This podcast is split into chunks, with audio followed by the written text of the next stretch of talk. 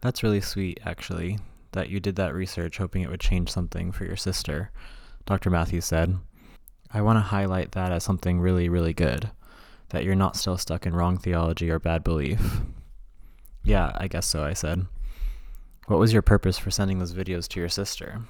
Do you think you know why you did that? He asked. Yeah, I mean, when I sent them, I also sent a voice note asking her to be kind of the fighter and defender that I know she is, for me. I told her I didn't just want her to be okay with my lifestyle or to just agree to disagree. I wanted her to be fully on my side and to actually fight for me. You want a champion, Dr. Matthews said. There's something in you that wants that archetypal champion. There's something in all of us that wants that. That's actually really, really beautiful. Hi, Xana. I'm just sending this voice recording because it's probably better than text. But this is nothing big, don't worry. Well, it is something big, but it's not something dangerous or bad.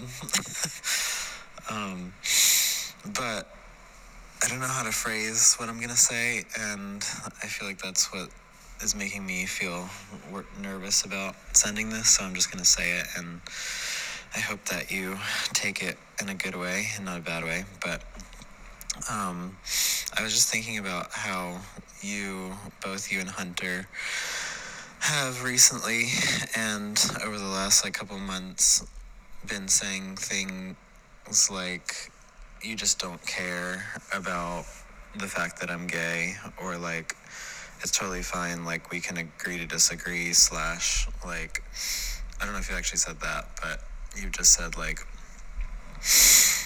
yeah, it's totally fine, you can live your life how you want, and we're gonna support you, but we just don't care. And I haven't really, known why that has felt unsettling or, not fully right to me, but I think the reason is because I want, your full support and, defense of me in this scary world, and not just your indifference, I guess. I don't just want, a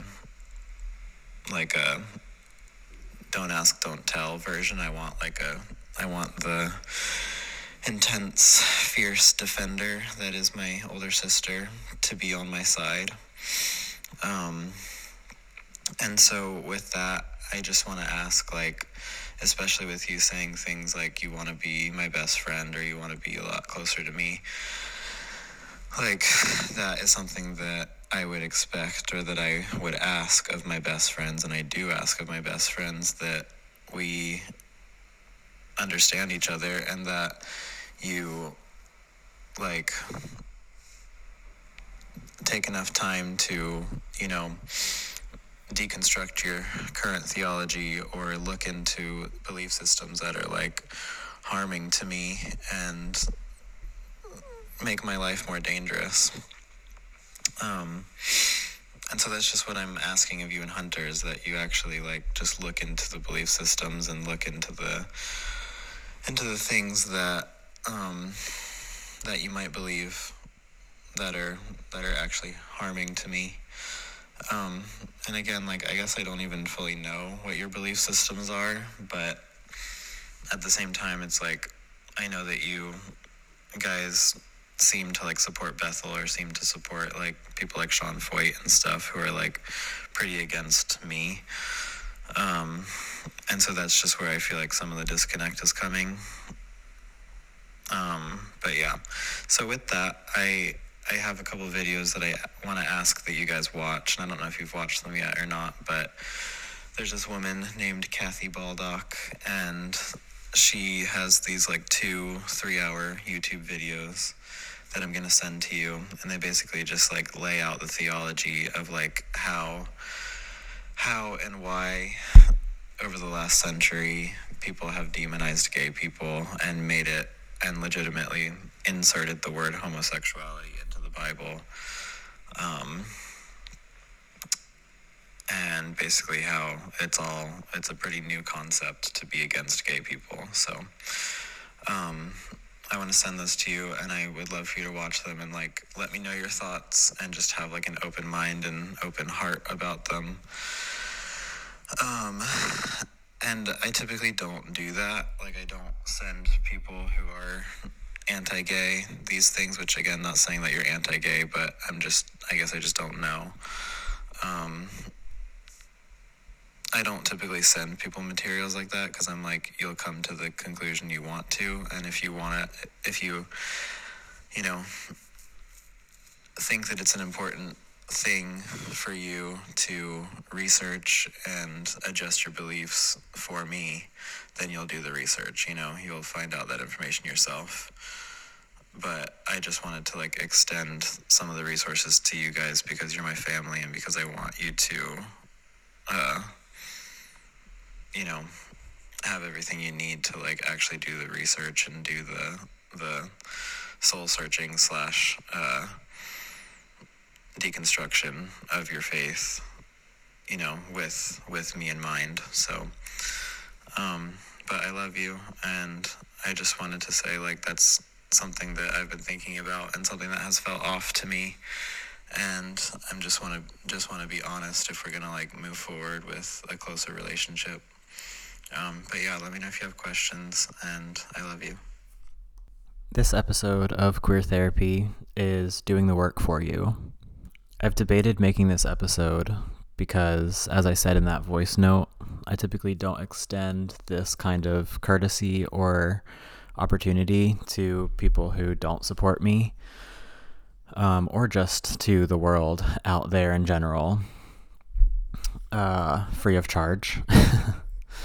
But I realized that a condensed version of a sort of deconstructing theology surrounding gay people and being in the queer community is apparently really needed. And as I've talked to my queer friends about this topic, we all seem to have friends or family members or someone in our lives who have told us that it's just too much work to deconstruct their faith in order to understand why we think it's okay to be gay from a biblical perspective. I also struggle to talk about this topic because I don't fully know if I even want to put myself in the crosshairs of religious people by using the Bible to defend my lifestyle, because I don't think that that's what validates me. It's never made sense to me when people use the Bible to invalidate my life, because most of the time we don't even have the same understanding of what the Bible is. I also am not fully open about what my faith is, and that is still going to be left up to a mystery, but I think it's pretty well known that I have a history in evangelical Christianity, and so that is where a lot of my foundational belief comes from.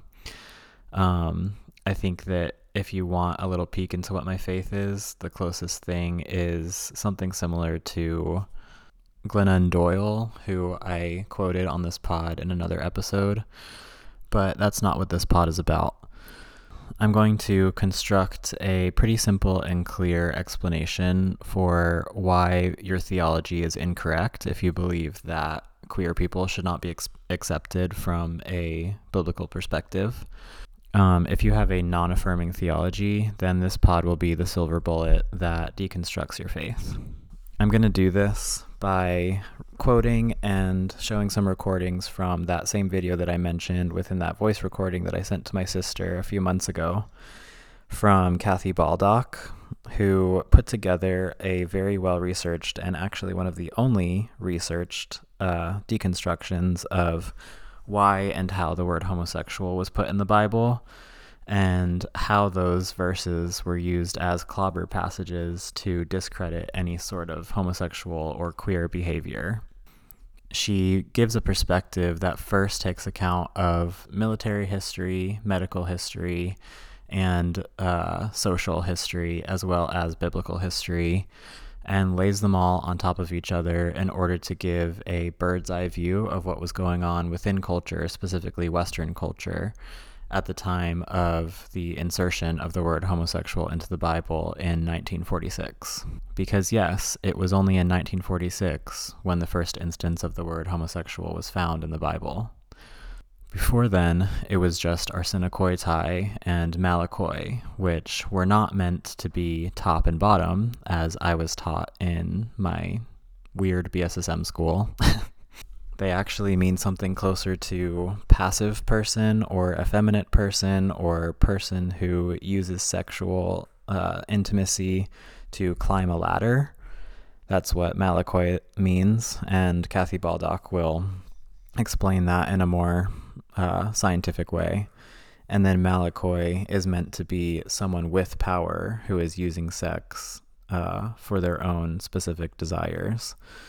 So essentially, the made-up word homosexual refers to something that is completely different from what we think of the word homosexual and what was thought of the word homosexual at the time of its insertion into the Bible. I'm going to go into much more specific detail about all of this stuff in one moment, but that's the intro to Queer Therapy, and I hope that you enjoy this episode. Buckle up, my friends, because this is going to be a bit of a longer episode where I kind of just recount some of the facts and historical data surrounding the word homosexual, and I guess just the views of gay people and queer people throughout history, especially in Western civilization. I'm going to do this through using a lecture that was done by Kathy Baldock. And you can find these videos on YouTube. I will put the links in the description as well. You should absolutely go watch them in full.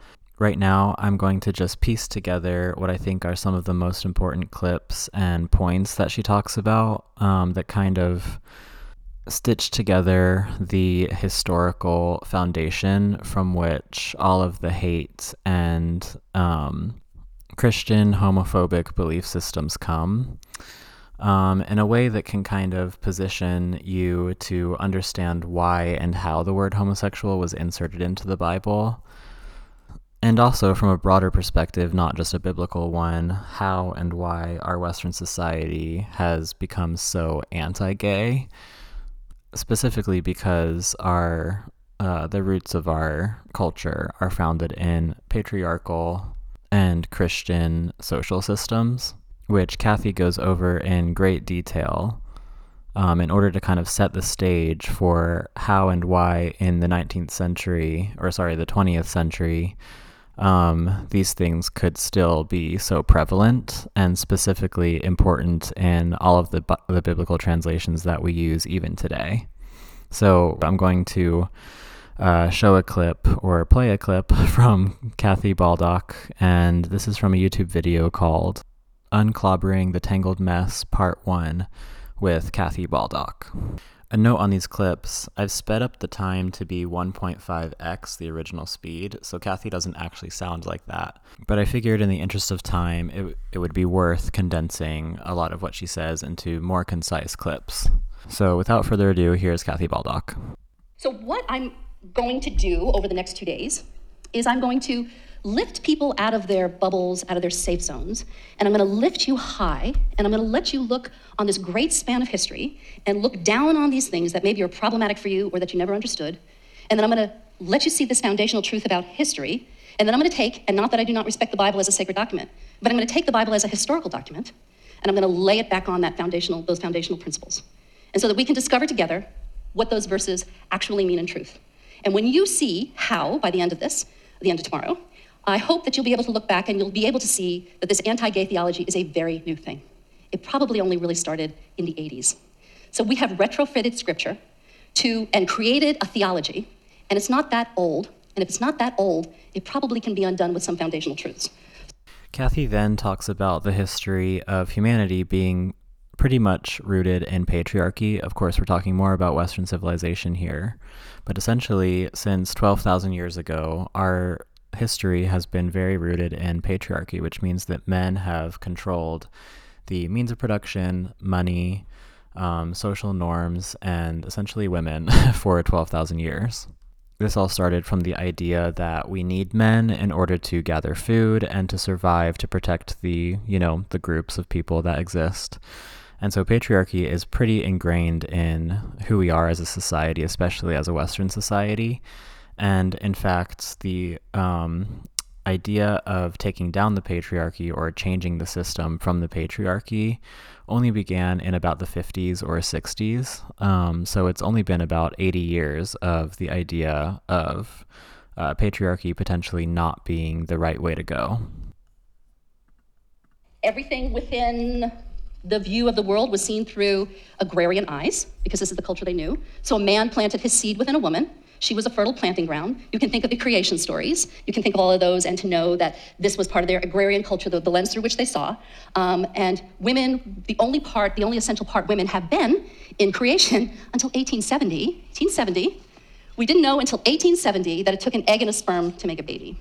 So through all of history, men have thought that stuff inside of their white stuff was an entire human being, and that all he had to do was put that into a fertile planting ground, you got a human. So this is gonna make sense, because if the man has all the stuff to make a human being, the man can't waste that stuff, he can't put it in the wrong orifice, and he can't put it in the wrong place or waste it, because that would be morally wrong and essentially sinful eventually, okay? So a seed not placed in a woman would have been destroyed. So women did not have the status that men had. So to put a man in the sexual role of a woman, to penetrate a man was to make him take the social and sexual role of a woman. So penetrating another man or a male was like weaponizing sex. Totally different view than it is today. So when men would go into an area and they would conquer, or they would take over another group, it would be quite common that they would also rape the men to put them into the place of a woman. All of this is gonna make sense, because where I'm going with it is all through history, these are the words you're gonna hear constantly, is patriarchy, penetration, and procreation. They're all tied together. So essentially, men were good and women were bad. Lots of stories and myths have to do with women behaving badly to bring evil into the world. And then we have some church fathers. From the 2nd century, we have Tertullian, and one of my favorite quotes. He says, "A woman's vagina is a temple built over a sewer." So if you've seen Vagina Monologues, this is a line you have not seen in it, heard in it. "The vagina is a gateway to the devil. Woman, you are the devil's doorway." It gets worser. We're only starting here. "It was your fault that the Son of God had to die. You should always go around in mourning and rags." Okay.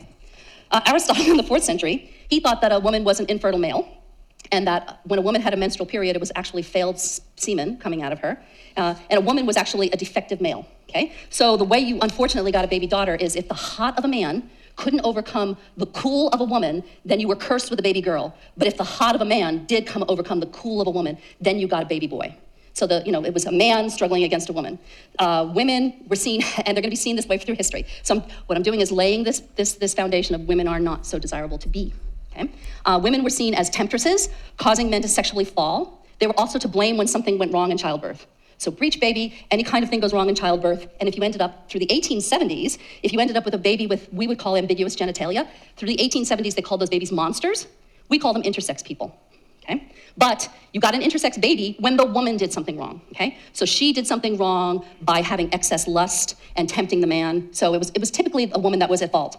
In the 4th and 5th centuries, we have Christian views of sex begin to form under St. Augustine. He was really an interesting guy, okay?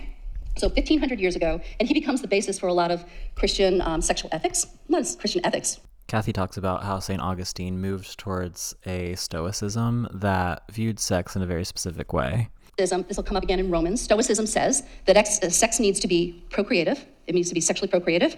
It needs to have male dominance, which means male penetrating, and it needs to have self-control. So he starts placing those values into Christian ethics about sex. This brings us to the common belief that any sex that is not male-dominated or procreative is wrong. It is the devil. It is Satan in the woman that is making his penis come to an erection. It's not his thoughts. So even his own erections are the fault of a woman and the devil in them tempting him. Everything was the fault of the woman. Any bad behavior was the fault of the women. Men didn't take responsibility for these things. So ancient Greeks and Latin languages don't have a word for homosexual. They don't have this word. If you try to use the word homosexual probably before this time in history, around the 1930s, you're gonna get a completely different understanding of what homosexual is. We're gonna see that when we look through psychoanalytics and psychology. So to try to use the word homosexual within a biblical context makes no sense, because same-sex eroticism within ancient cultures have a completely different place than we have it now. Sex and pleasure were not linked, not necessarily linked, but sex and domination were. Okay? Sex and domination, not sex and marriage. Sex and marriage starts getting, at least love and marriage start getting linked in the mid-1800s, and sex and marriage starts getting linked for Christians in the 1970s, and before that, the beginning of the 1900s. So we can't look at the past through our sensibilities of today. So sex was not something you had with somebody, as we understand. Sex was something you did to somebody. So in ancient Athens, the sex objects come in two varieties. So you were either, it was not the male and female, you were either the penetrator, dominant, and the aggressive, or you were the penetrated and submissive. So those were the two categories: male, masculine; female, feminine; dominant, penetrator; submissive, penetrated. So it was not male and female. It could be men taking the role of a female, right? So you were taking the male role, or you were taking the female role. You were playing the role of masculine, or you were playing the role of feminine. And men could play the role of feminine if they were penetrated. So same-sex acts were condemned in both, they were common in Greece and Rome. And about 400, 500 years, 400, 500, 4th, 5th century, they started to be condemned within the culture, but certainly at the time of when the Bible was written, they were not condemned, they were common. And it was Christians coming along and changing sexual ethics. But the sexual act, through much of history, between male and female, was to be avoided like the plague and kept to a minimum. This is a lot of the imposition of the Catholic Church. And during the medieval times, the Catholic Church had such unbelievable rules on how and when you were supposed to have sex. It was like they completely sucked the joy out of any kind of sexual experience. 1100, this 11th century, Peter Damian is a Catholic monk, and he's noticing, this is in the news this week, he's noticing that there are priests doing inappropriate things with little boys. He says there are acts that they're doing with little boys that the priests are coming to, they're having ejaculations, and they're doing, he writes this very specific list of here's the things the priests are doing with little boys, and he says this must be wrong, and he coins the word sodomy. But it was specifically a word that was intending to say what priests were doing with little boys. And the problem, a problem that it was a priest, but within 200 years, it came a word that came into the culture, and within the culture, it meant that people were having non-procreative sex. So husbands and wives could also be guilty of having non-procreative sex. Okay, so if a husband and a wife engaged in an act that was not intent towards procreation, that was sodomy also. Do I still have you? So basically, I'm just stitching together some of the different specific points in history when sex was viewed differently. So we can see that even what we view as heterosexual sex today was viewed as perverse and essentially the same thing as homosexual sex back in the 11th and 12th centuries. Kathy goes on to give a bunch of different examples throughout history leading up to the 1800s about how sex has changed in its view, but still kind of kept the same idea that women were bad, men were good, and it was not good to waste seed, and it also was not good to have sex for pleasurable reasons. Where are we in history? We are in about this period of history where we know what good sex and bad sex are. So bad sex is, good sex is procreative sex, sex where the male is dominant and penetrating, and where the sexual excesses are under control. Bad sex is the opposite, okay? Now Kathy moves to the 1800s. So now, how do we move from that into starting to understand homosexuality? Because homosexuality is just part of that, well, I'm not gonna say the word homosexuality. Same-sex behavior is just part of what bad sex is because it's not procreative and one man is being dominated. We can divide our understanding of same-sex behavior into amorphic places of where sexuality is. Before this point of time, in 1868, it was the role you played. So remember, if you played the role of a man, if you were the penetrator, it was good sex. If you were the penetrated, it was bad sex. And then we're gonna come to a period of time right here where there's a gentleman named Carl Kurt Benny, and in 1868, Carl Kurt Benny starts noticing people around him that are not a man with a boy, but two men together that have emotional, sexual, and romantic interests with one another. And he says, now this is a little different. So he says, it's not really about the role you're playing in sex. There seems to be several ways that people are having sex, who they're attracted to. So he defines sex by who you're attracted to. 1868 is the first time this ever happens, okay? So it's not like it had never happened before, but somebody stops and says, no, there are ways that people are having sex. So he says it's in German originally, but he says there are heterosexuals. Now, don't be deceived that that's heterosexuals as we understand. Those heterosexuals were having sex with the same sex, the opposite sex, the same sex, animals, and children, okay? But the distinction was they were having sex that was lust-filled sex. This is a problem. So this heterosexual word is associated with lust and excesses. And then there were homosexuals. They were having sex with the same sex and it was non-procreative, so that was a problem. And then there were natural sexuals, which are like our heterosexuals. They were only having sex with the opposite sex. And then there were heterogenites that were only having sex with animals. And then there were monosexuals that were having sex with themselves. Masturbators, right? So he defines these different ways that people are having sex. He writes to a guy named Carl Erichs. We got him.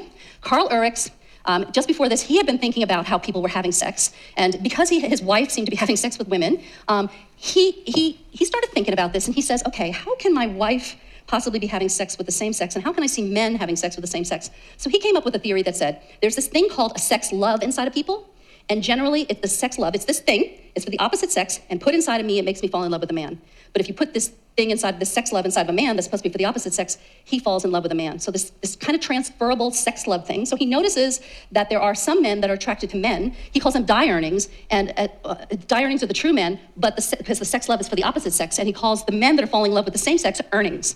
So these are very basic terms, and they're just trying to figure this out. So we're only in the 1870s, but at least it's a defining point where it's not the role you played anymore, but it's who you're attracted to. So very, very slow progression. And after that, I mean, we're gonna slow it down after this, but, so then we're gonna go to a period, so it'll be who you're attracted to, so it's attractions, and then till about the 1920s, as I said, these lines are kind of squiggly lines, then it's going to become a mental illness. Yay, so much better than a mystery.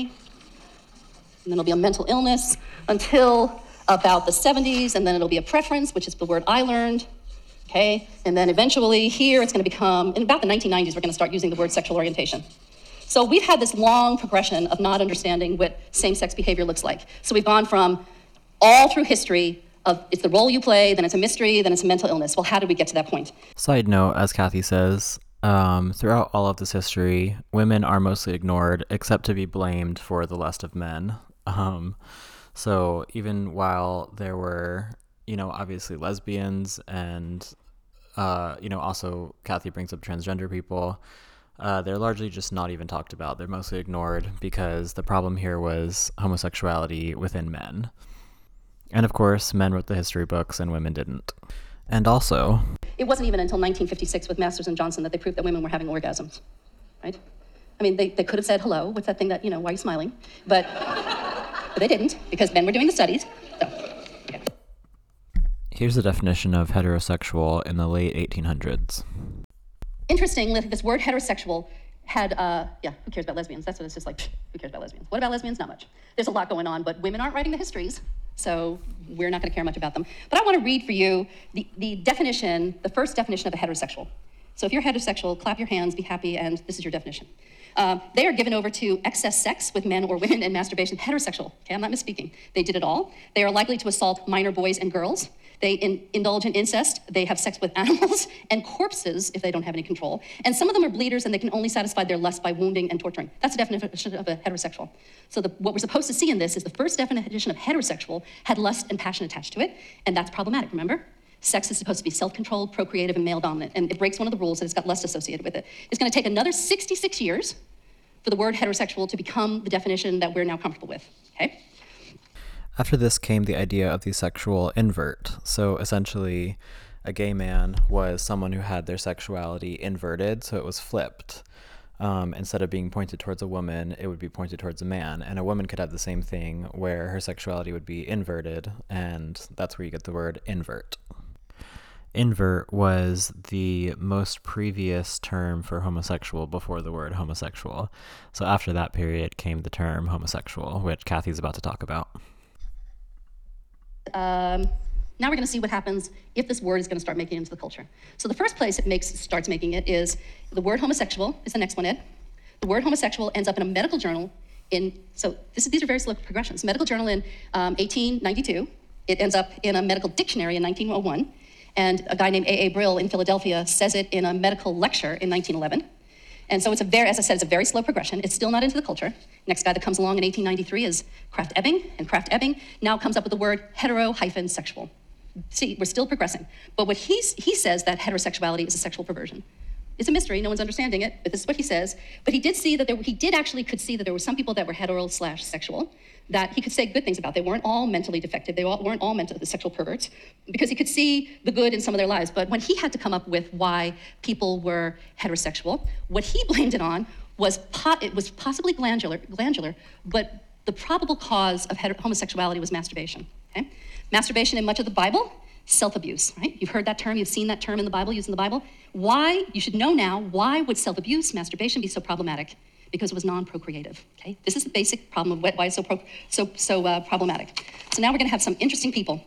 Masturbation has been a huge problem for much of history and has been causal to creating so many problems, all kinds of problems. But thank you that there were some people that came along that said, thank you facetiously, there were some people that came along and said, there's lives of excess going on here, and if we can just keep people from being excessive in their eating, in their drinking, in their sexual behaviors, then we can stop them from having all of these perversions and all these illnesses going along. So he created, so this guy in particular, his name is a conservative Presbyterian minister, Reverend Sylvester Graham, and he thought that a bland and pure diet could start to control people's sexual excesses. You know where I'm going, don't you?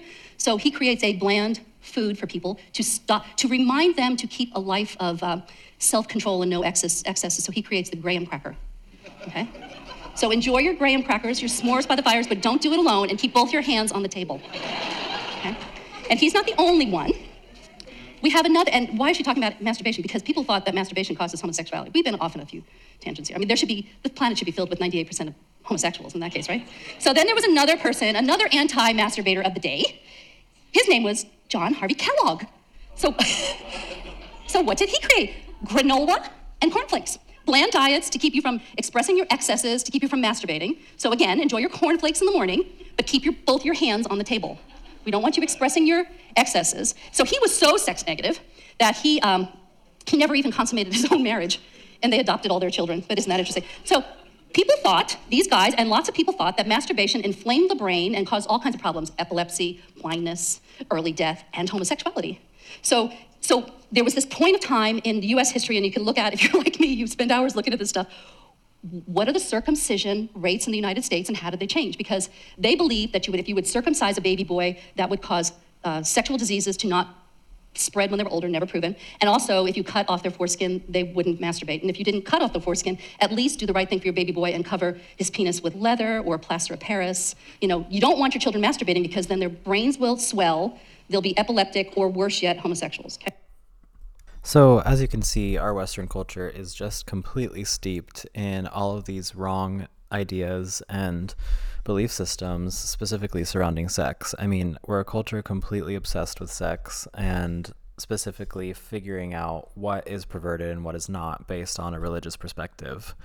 I mean, even to the point of Kellogg's and graham crackers, you know, being created based on that sort of diet that's meant to prevent masturbation. So I think, you know, as we get further and further into the history of even just America and Western civilization, it starts to become clear, like, why we are still holding some of these really outdated and, you know, just old beliefs that we feel are so true and ingrained in us and who we are. You know, they all have their roots, and there's reasons why we believe what we believe today. And so it's important to believe things from people who actually know this history and have done the research and are actually qualified to give an opinion. In the next segment, Kathy talks about how gay men and prostitutes have been linked throughout history in many different ways. And then also gets into some of the history of homophobia within the military and politics in the government in the U.S., and why essentially homosexuals went from, you know, the definition being a disease to them being criminals. Prohibition. Prohibition comes to the United States. It doesn't mean, so it's illegal to, all these things are connected. It's illegal to make, transport, or sell alcohol. It doesn't mean that there's no bars. During the height of Prohibition in New York City alone, there were 25,000 speakeasies. And the social scene was ripe with people who were called homosexual, sexual inverts. They were even called fairies. There were some words. Men were calling themselves queer. It was a word that they owned at first. They were calling themselves queer, and they were very much in the social scenes. And when the 21st Amendment came along and abolished prohibition, there were rules set on bars, and the rules said, if there's any of these inappropriate kinds of people that come into your establishment, you're gonna lose your business license. And they picked two kinds of people that were inappropriate to be in business establishments, and they were female prostitutes and male homosexuals. You're gonna see wanton women and male homosexuals hooked through history. You're gonna just see them hooked up through history. And we can see that even in language. So the word gay comes from a French word G-A-I, and in the 17th century it was associated with female prostitutes that fornicated. The word faggot, F-A-G-O-T, not two G's, was associated with a shrewish woman in the 1800s of England, and she'd be a bent over wench that nobody wanted, and she would go throughout the streets and she would collect bundles of sticks, faggots, French word, with one G still, and she would use that to cook her food and keep herself warm. So she was a tossed off woman. She was called a faggot. So that word was associated with a man that was penetrated, that was a tossed-off man. So you can see through history, the words that were associated first with women became debasing words for men. Molly, pansy, buttercup, all of these women. So we know what's happening in the culture. There's a slow shift to unhinge sexuality from the sex act from procreation. Doctors are telling us there's something wrong with homosexuals. Nothing's happening in the Bible, by the way. We're not looking at the Bible there. What's happening in the military? And why I asked the question about what's happening in the military is because in the 1940s, 20% of the jobs in the United States were associated with the US military and the State Department. So how does the military start dealing with people that we're starting to see now are mentally ill? Okay. There's a guy that comes along, his name is Henry Stack Sullivan. And he says, he comes to the department, the head of the Selective Service, and he says, now in World War I, we had a lot of people that ended up broken by going to war. Wouldn't it be good if we ever got into war again? He does this in 1939 and 40. Wouldn't it be great if we ever got into a situation with war again, if we were to define beforehand who those breakable people were? That would save the US government lots of money if we wouldn't break people and have them end up in military hospitals. They said it's a great idea. So he comes up with a list of 8 kinds of people that will break if you send them to war. And homosexuality is not on that list. It's 1940. He's a psychotherapist, he's a psychiatrist, he's got some Freudian theories moving around in him, but he has the experience of also working in state mental institutions and with normal people. Freud had the wealthy people that were on the couch. Henry Stack Sullivan had a lot more practical experience. So he gives this list of 8 kinds of breakable people to the government. Homosexuals are not on the list, right? The guy that he hands it to is this guy named Andrew Dykstra, who's the head of Selective Service at the time. And he looks at the list, he starts working on it, he says, great, we won't send these kind of people off to war. Well, within 11 months, Andrew Dykstra gets replaced by another guy named Brigadier General Louis Hershey. Louis Hershey has no time for psychotherapy, psychiatrist. He doesn't believe in this new science. He doesn't believe in anything of this. He doesn't ask anybody for any medical expert opinions on homosexuality. He adds homosexual onto that list. He just adds it onto that list. So I got curious, what kind of guy would do this? What kind of guy would just add this onto the list? I mean, we all know really authoritarian type people. Well, it ends up, I just did some research on him. And he's the guy that in 1967 because he was still in the Selective Service, he's the guy that in 1967, when the Vietnam War was going on and students were protesting on campuses, he passed this memorandum, I think it was memorandum number 185. He passed a memorandum that said, students had educational deferments. He said, but if they didn't have their card on them, or they burned it, or they mutilated it, they would go right up the draft line to the number 1 position. He just didn't want to have anything to do with that. What was interesting about that was protests on college campuses increased radically after he did that, and the case made it to the Supreme Court and they wiped it out. So it showed that historically that he was a very authoritarian man that didn't listen to input, and he is the guy that put homosexuals will break in war on the list with absolutely no evidence. So homosexuals start getting persecuted in the government, in the military, and as soon as, when the war ended, there were some legislators that kind of picked up the ball and ran with it. And we're gonna see McCarthy come into that introduction. So now we're seeing homosexuals come and now be problematic. So now homosexuals are kind of moving from, they're not only mentally ill, but by 1950, they're gonna also be criminals. So what a progression, right? We don't understand what it is, then it's a mental illness, then it's a mental illness and a crime. So we're just moving through this, but heterosexuals are normal. Heterosexuals are totally normal. So non-procreative, lust-filled sex for heterosexuals is quite normal. Again, this is just to build the scene for what culture was like at the time of the introduction of the word homosexual into the Bible. I'm trying to keep your attention here because I know that this is a lot and I'm throwing kind of a lot of random details at you, but I'm trying to set the stage here to show how deep the history runs when it comes to the homophobia of Western civilization. The reason I wanted to get us to this point of history, because I wanted to sit right here. I want us to sit right here in this point of history. Which is in the 1920s to 1940s, so around 1937, I believe. And why this is important is so. Homosexuals are mentally ill and probably criminal. They are pedophiles, and the reason that they're pedophiles is because they got stuck in this childhood stage. So the only people that they can be attracted to are other children, right? Because they're in a child stage, they haven't progressed to full maturity yet. These are the theories.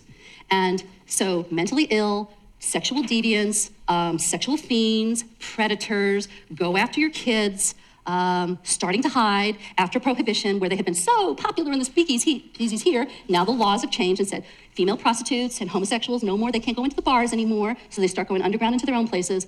And so that's exactly where we're sitting, okay? That's where we are in history. And why I'm gonna leave it there and why we had to get to this point is, right here, 1946, the Revised Standard Version of the Bible is gonna come out. Actually, down here's the Bible line, Revised Standard Version. So we have to know, when we go in to look at those verses, what the members of the translation team understood or didn't understand about human sexuality. They were a product of their environment, right? And we have to know how they would have looked at those verses and how this entire culture would have informed them about what these verses mean. So that's where we're going to pick it up. We're going to pick up with an incredibly interesting story about the RSV. Sex, we're going to talk about ancient times because this verse was written in the first century. So we're going to look at two particular words and what they mean in the first century. We're going to look at this word malakoi and arsenicoitai. And why they're important is because these two words are going to be combined up together in the 1946 version of the Revised Standard Version. The New Testament came out in 1946, September 30th, 1952. The entire Bible comes out. But in 1946 is the first time in any language, in any translation, the word homosexual ends up in the Bible, right? So it's only been recently defined, but it ends up in the Bible. So, and then the first time homosexual is going to end up in Romans 1, which is another one of the clobber verses, is in 1971. These are very new additions to the Bible.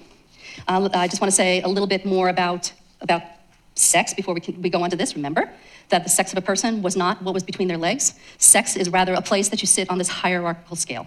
Are you the male? Are you playing the male masculine role or the female feminine role? We know what good sex is and bad sex is. Penetration is how a man proves that it's virile. Somebody loses power, somebody gains power. It's a zero-sum game. A man that was penetrated lost so much power that he could no longer testify in court because he was seen to be like a woman. And the word testify comes as the same root word as testicles. And to testify in court, a man would have to take his hand, his left hand, and put it on his testicles and testify, right? So if you had been penetrated or taken the role of a woman, you couldn't testify anymore because you lost your testicles. And needless to say, a woman couldn't testify because she didn't have any testicles, right? So it was all about the role you took during sex. Were you a male or a female? Were you a man? So there are these places in the Bible. Genesis 1, which is the Sodom and Gomorrah story, which we're not going to deal with, which is about rape of a stranger. Leviticus, we're going to deal with that tomorrow night when we look at the Living Bible, because that's the first place the word homosexuality is going to end up in the Bible. In Leviticus, it's going to be 1971. Romans 1:26 and 27, it's kind of speculative. It ends up in a commentation on the Bible in 1953. 1 Corinthians 6:9 and 10, homosexual is going to end up in 1946, 1952. And 1 Timothy 1:10 is going to end up in the Bible in the 70s as well. So these are very new places where homosexuality ends up in the Bible. So now, Corinthians, okay? So these are the people that are not going to heaven. Malakoi people and Arsenikoi type people. So who are these people? Let's look at the word Malakoi first because it's a little bit easier. So Malakoi indicates mostly a weakness of character. And it's associated with a softness, and it's not just a word about sex, it's associated with the qualities of being a woman. Because the last thing you want to be is to be like a woman. So it has all those awful qualities of a woman. So if you were called Malakoi, you were lazy, the qualities of a woman. We all know these. Lazy, decadent, lack of courage, can't put up with hard work, a coward, drinks too much, unchaste, lustful, has too much sex. And about men, the ones that love gourmet food, they study too much, they read too many books, they preen themselves like peacocks to attract women and seduce other men's wives, and a penetrated man was malakos. So this is what the word malakoi or malakos means. And in ancient times, these would have been seen as feminine traits. So a man that had feminine traits or was penetrated like a woman was called malakos. But being penetrated wasn't the only way you could be malakos. You could be malakos by being all these other things. Decadent, liking too much gourmet food. So put yourself in the list. If there's anything on the top of the list then you would have been called malakos, which is eventually going to get translated to homosexual, which is pretty funny. Well, it's very unfortunate, actually.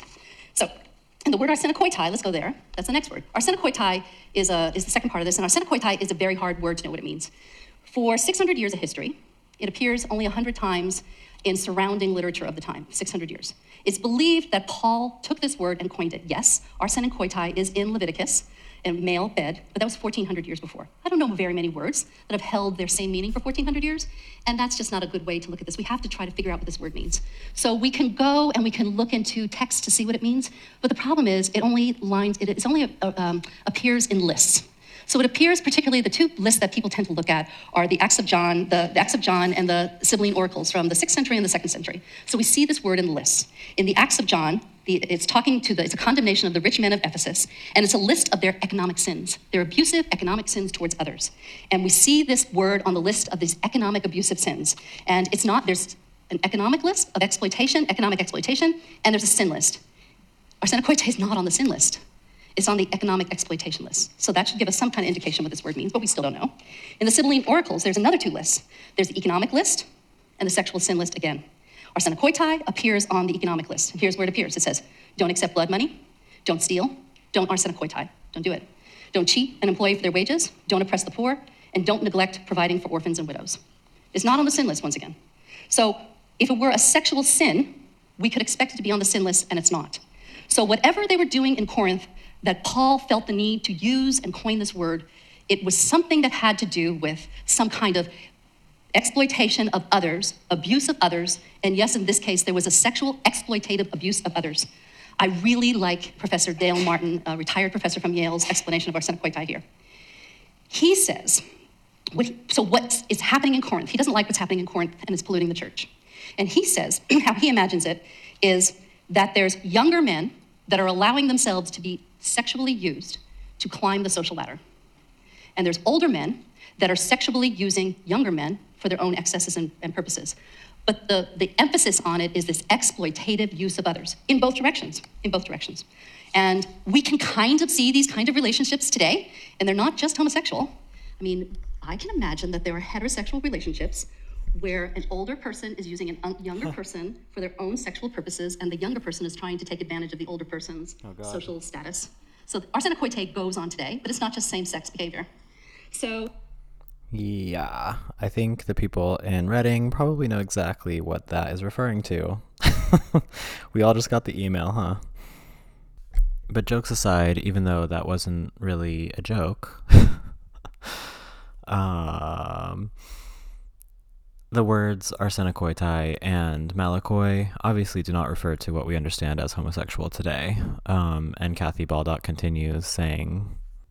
So arsenicoitai goes on today, but it's not just same-sex behavior. So a good definition of arsenicoitai might be, and because nobody knows what arsenicoitai means, because as I said, it's only on lists, men who sexually exploit males to gain social power. But it has to have that component of exploitation within it. And it's absolutely not addressing what women do sexually. Got nothing to do with women. So when it translates to homosexual, which also includes women, the original word has nothing, arsenicoitai has nothing to do with women, and malakoi has nothing to do with women. It has to do with men behaving with having these traits of women, but it doesn't have to do with what women are doing. Before 1946, the only verses that people regarded as having anything to do with same-sex behavior included Genesis 19, the Sodom and Gomorrah story, which focused on raping strangers and not providing adequate hospitality, Leviticus 18, which discusses who to have sex with and who not to have sex with, essentially a population issue, Romans 1, which talks about excessive sexual practices, and Jude 1:7, which talks about sex with angels. No one considered 1 Corinthians 6:9 or 1 Timothy as verses that had to do with same-sex sex or homosexual behavior. But for some reason, these are our go-to verses today that condemn homosexuality. So how did those verses change to our modern translations today, which are used to bash gay people as unholy degenerates? Okay. 1901, the American Standard Version, nor the effeminate, nor the abusers of themselves with mankind. This is an interesting one. The Moffat Bible, nor the catamite, nor the sodomite. So catamite is a word that James Moffat, and he's an interesting character. James Moffat wrote this Bible as a Scottish theologian, and he ended up on the translation team for the 1946 version of the Bible. And his translation, so the catamite would be the person that's penetrated, and the sodomite, the one that's doing the penetration. And tomorrow we're gonna look at where that word catamite actually comes from. But in 1913, he said it was catamite or sodomite.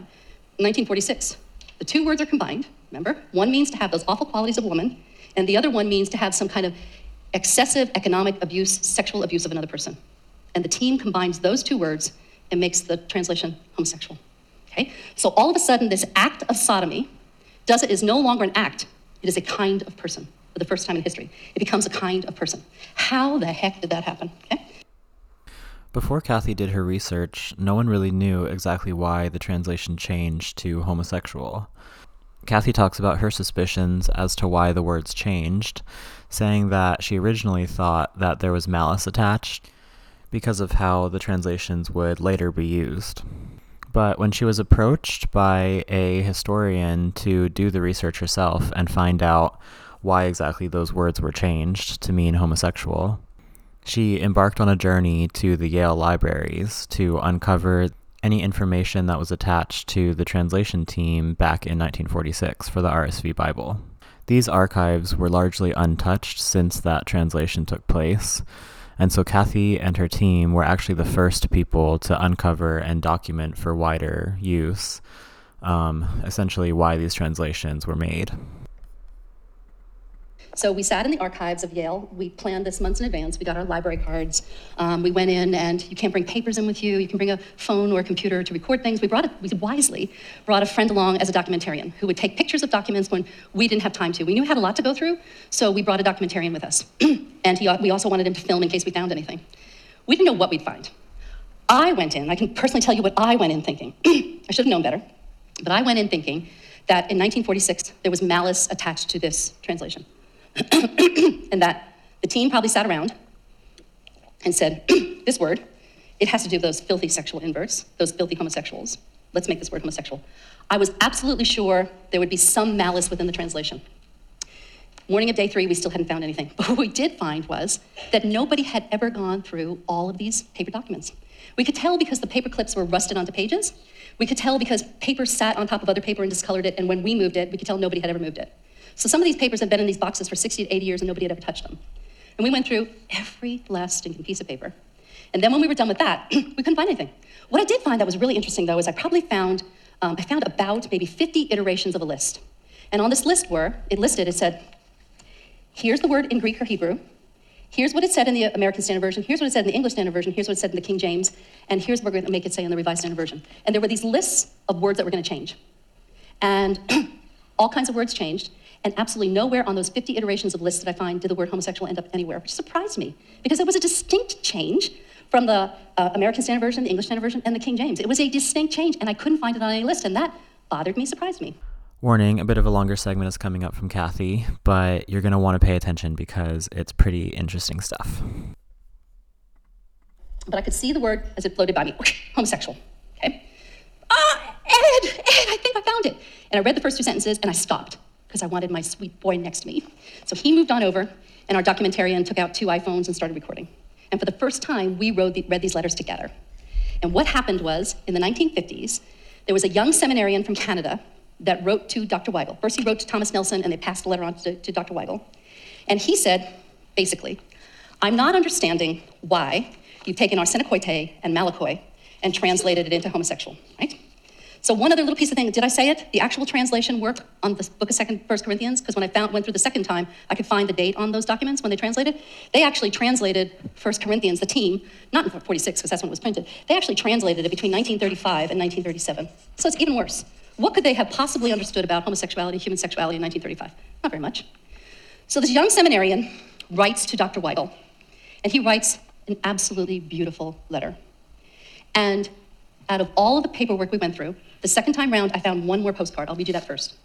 This postcard was written in 1952. I blew it up, but it's the size of a postcard. It's just a postcard, little postcard. And it was before the entire Bible came out. So it was in March, the entire Bible came out in 1952. And it's from a pastor in Fredericton, New Brunswick. And he says, Dear sir, having been asked by a parishioner who has a problem of homosexuality in the family as to what the scriptures say about the problem, I discovered sodomites in 1 Timothy 1:10. And on checking in the Greek word, I found it to be the word arsenicoitai, as in 1 Corinthians 6:9. But here you've translated it as homosexual.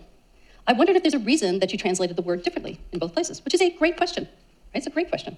So he says, I see that Dr. Moffat, the guy that wrote the 1913 Bible, used sodomites in both places in 1 Timothy and 1 Corinthians. And he says, thank you for your attention to this.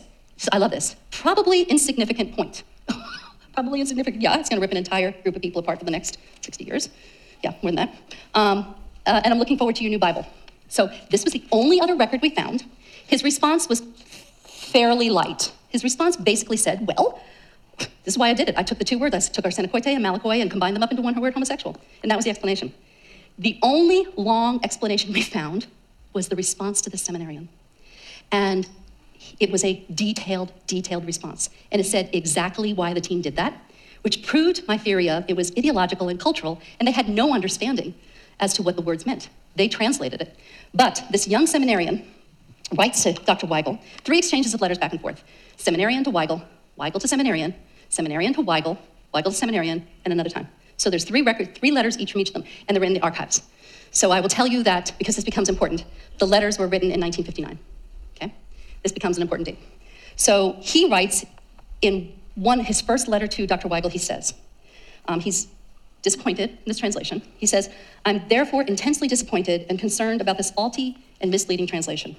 I believe that this slip shows a personal prejudice and lack of information on the part of the translators involved regarding the scientific academic approach to their task in such a way as to render this inaccurate translation.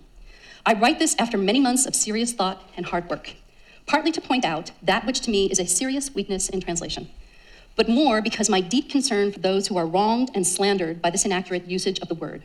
And then he goes on to say that he's concerned that misinformed and misguided people, those among the clergy not excluded, who may use the RSV translation of 1 Corinthians 6:9 and 10 as a sacred weapon. So he writes this in 1959. And he ends the first letter by saying, I write this letter. When we read this together on the screen, I cried. I write this letter with certain homosexual individuals in mind, Christians who would die for their faith, their church, and their Lord. So he writes this to him. And then Weigel just simply responds. He has lists of what the words mean in the past translations, and he concludes to say, the term homosexual used in the RSV was intended by the committee to simply express one compact meaning of arsenikoitai and malakoi. Almost no theology behind it. Yes, they looked, as we did, at what the words had meant in the past, but catamite and sodomite, those are old words, and no one knows what they mean, so we came up with homosexual. And besides, those were the words that were used in Moffat's Bible. Moffat was on the team. We didn't want to use Moffat's words because then we would have been slanting towards what Moffat had done. So their best solution was to come up with the word homosexual. The only theologian who was against this translation was Derek Sherwin Bailey, who wrote the book Homosexuality and the Western Christian Tradition. However, he didn't oppose the translation for the reason you might think. Homosexuality and Central Western Christian Tradition, published in 1955. Derek Sherwin Bailey is an interesting character. He was an Anglican priest. He looked at the English laws against homosexuality, and he said, these don't seem to be fair. There had been 5 very high-profile arrest cases on homosexuals in England. Sir John Gielgud, who was known to be one of the most famous Shakespearean actors, and Alan Turing from The Imitation Game, right? They say that Alan Turing, because he solved the Enigma machine, that he probably saved 1 million lives and shortened World War II by 2 years. He was a brilliant man, but he was a known homosexual. So they started injecting him with estrogen. They took his knighthood away, and they started doing a conversion on him. So there were these very high-profile cases, so Derek Sherwin Bailey did the work. I kind of do the approach he does. He got some historians, some lawyers, some theologians, all kinds of people together and said, let's look at the real history of this word and the history of homosexuality and criminalization and see if we can come up with something better. Because it seems that we're using the morality laws explicitly against 2 groups of people. And who would those 2 groups of people be? Female prostitutes and homosexuals again. So these morality laws were about all kinds of sexual immoralities, but it was never about heterosexual adultery. It was about female prostitutes and homosexuals. So Derek Sherwin Bailey, in this book, he writes in his Homosexuality in the Western Tradition, this is the only other record during the time that I found where somebody complained about this translation. He writes, he says, paraphrase, and then I'll get to his quote.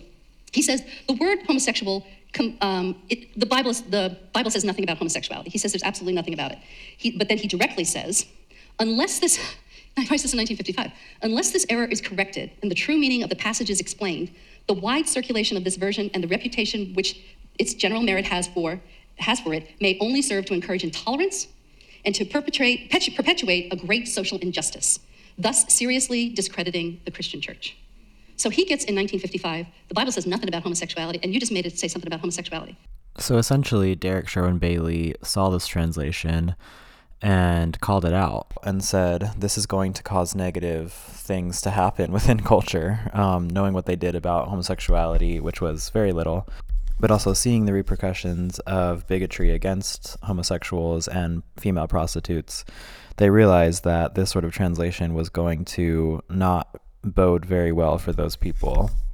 They also so clearly realized that it was a mistranslation as to call out the fact that it would greatly harm the reputation of the Christian church. As Kathy indicated, they essentially made the Bible say something that up until that point, everyone agreed it never said.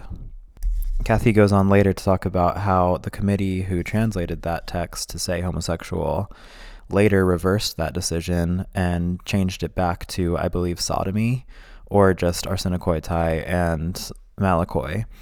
But by then, most of the translations throughout the U.S. and the world had picked up that version of the translation homosexual and had disseminated it across most translations that we see today. And just like they predicted, the repercussions for homosexuals have not been very favorable. Now, I know what you're thinking, that there are other arguments and reasons why people condemn homosexuality from a biblical perspective. In part 2, Kathy goes into each one of the clobber passages, including the ones that don't even use the words homosexual, and deconstructs them, showing how before 1946 they were never viewed as condemning of homosexuality, but were actually speaking on more nuanced topics, specifically things like hospitality and having extreme lust, as well as population control, depending on where you find those verses in the Bible. I also know that there are different arguments surrounding what Jesus talks about in terms of holy marriage being between a man and a woman, and, you know, people posit the argument that if homosexual relationships are not talked about in the same context, then how could they be holy?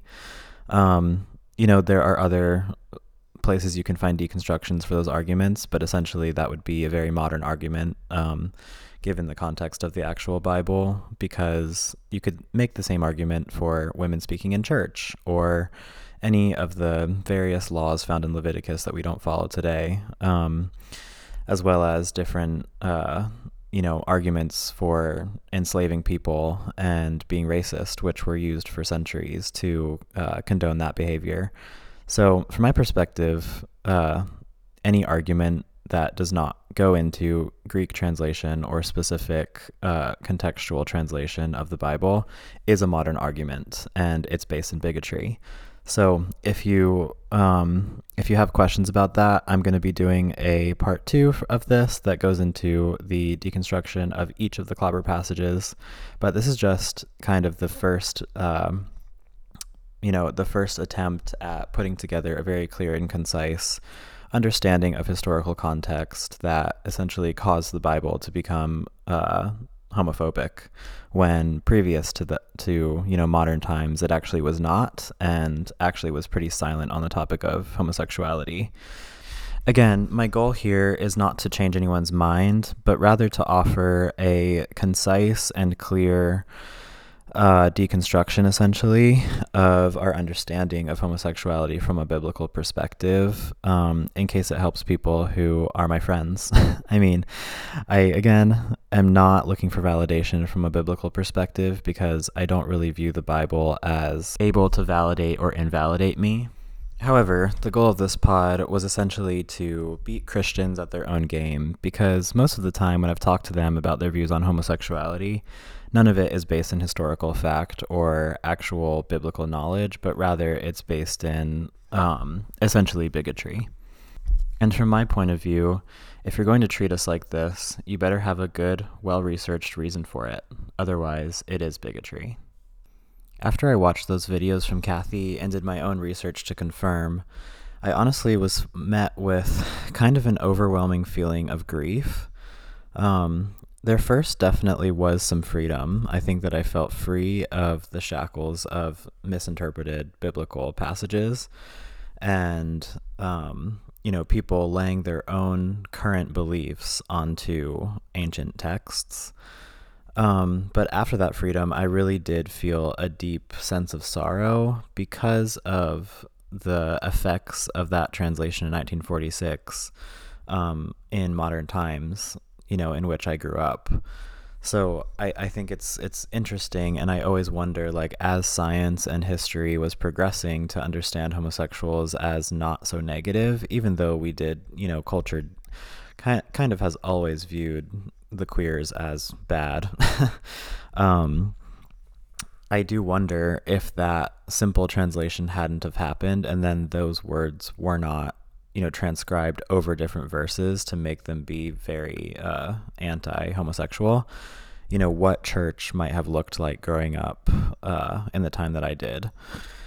It's a very interesting thing to think about, and something that, might open your mind to your own views on the topic, as well as other things you believe about the Bible, without really doing the appropriate historical research and contextualization. I'm going to leave it there, but thank you so much for listening. I'm also not going to continue with my therapy session this week, because this pod has been pretty long so far. But I will pick up next week with more details on that session, because it was actually a really good one. But thank you so much for listening. I genuinely appreciate you. And this was Queer Therapy. Again, please let me know what your current queer therapy is in the comments below. I don't know where the comments below are, but maybe on Instagram. Let me know what your queer therapy is. Oh, actually, one more thing. I'm going to read my friend's queer therapy that they sent to me. And that can give you a little idea of what you could send me as what your queer therapy is. So one moment. Okay, my friend sent me this queer therapy and said, I was looking through these perfume oil descriptions and felt like you might enjoy the seductive and alluring descriptions as well. It makes me want to be a mysterious form standing in a French art museum smelling of musk, sweat, and tobacco. This is my queer therapy this week. I'm going to link what they sent me in the description, but it's called Permanent Posits, Posettes, I don't know. Get classic and natural perfume oils today. So it's perfume descriptions, and they're just so sensual and beautiful and lovely, and you should go take a read of their descriptions because they are very queer and therapizing. Anyway, thank you so much again for listening. I hope that you enjoyed the session and that it freed you up a little bit from the shackles of evil Christianity. I love you guys. Thanks so much.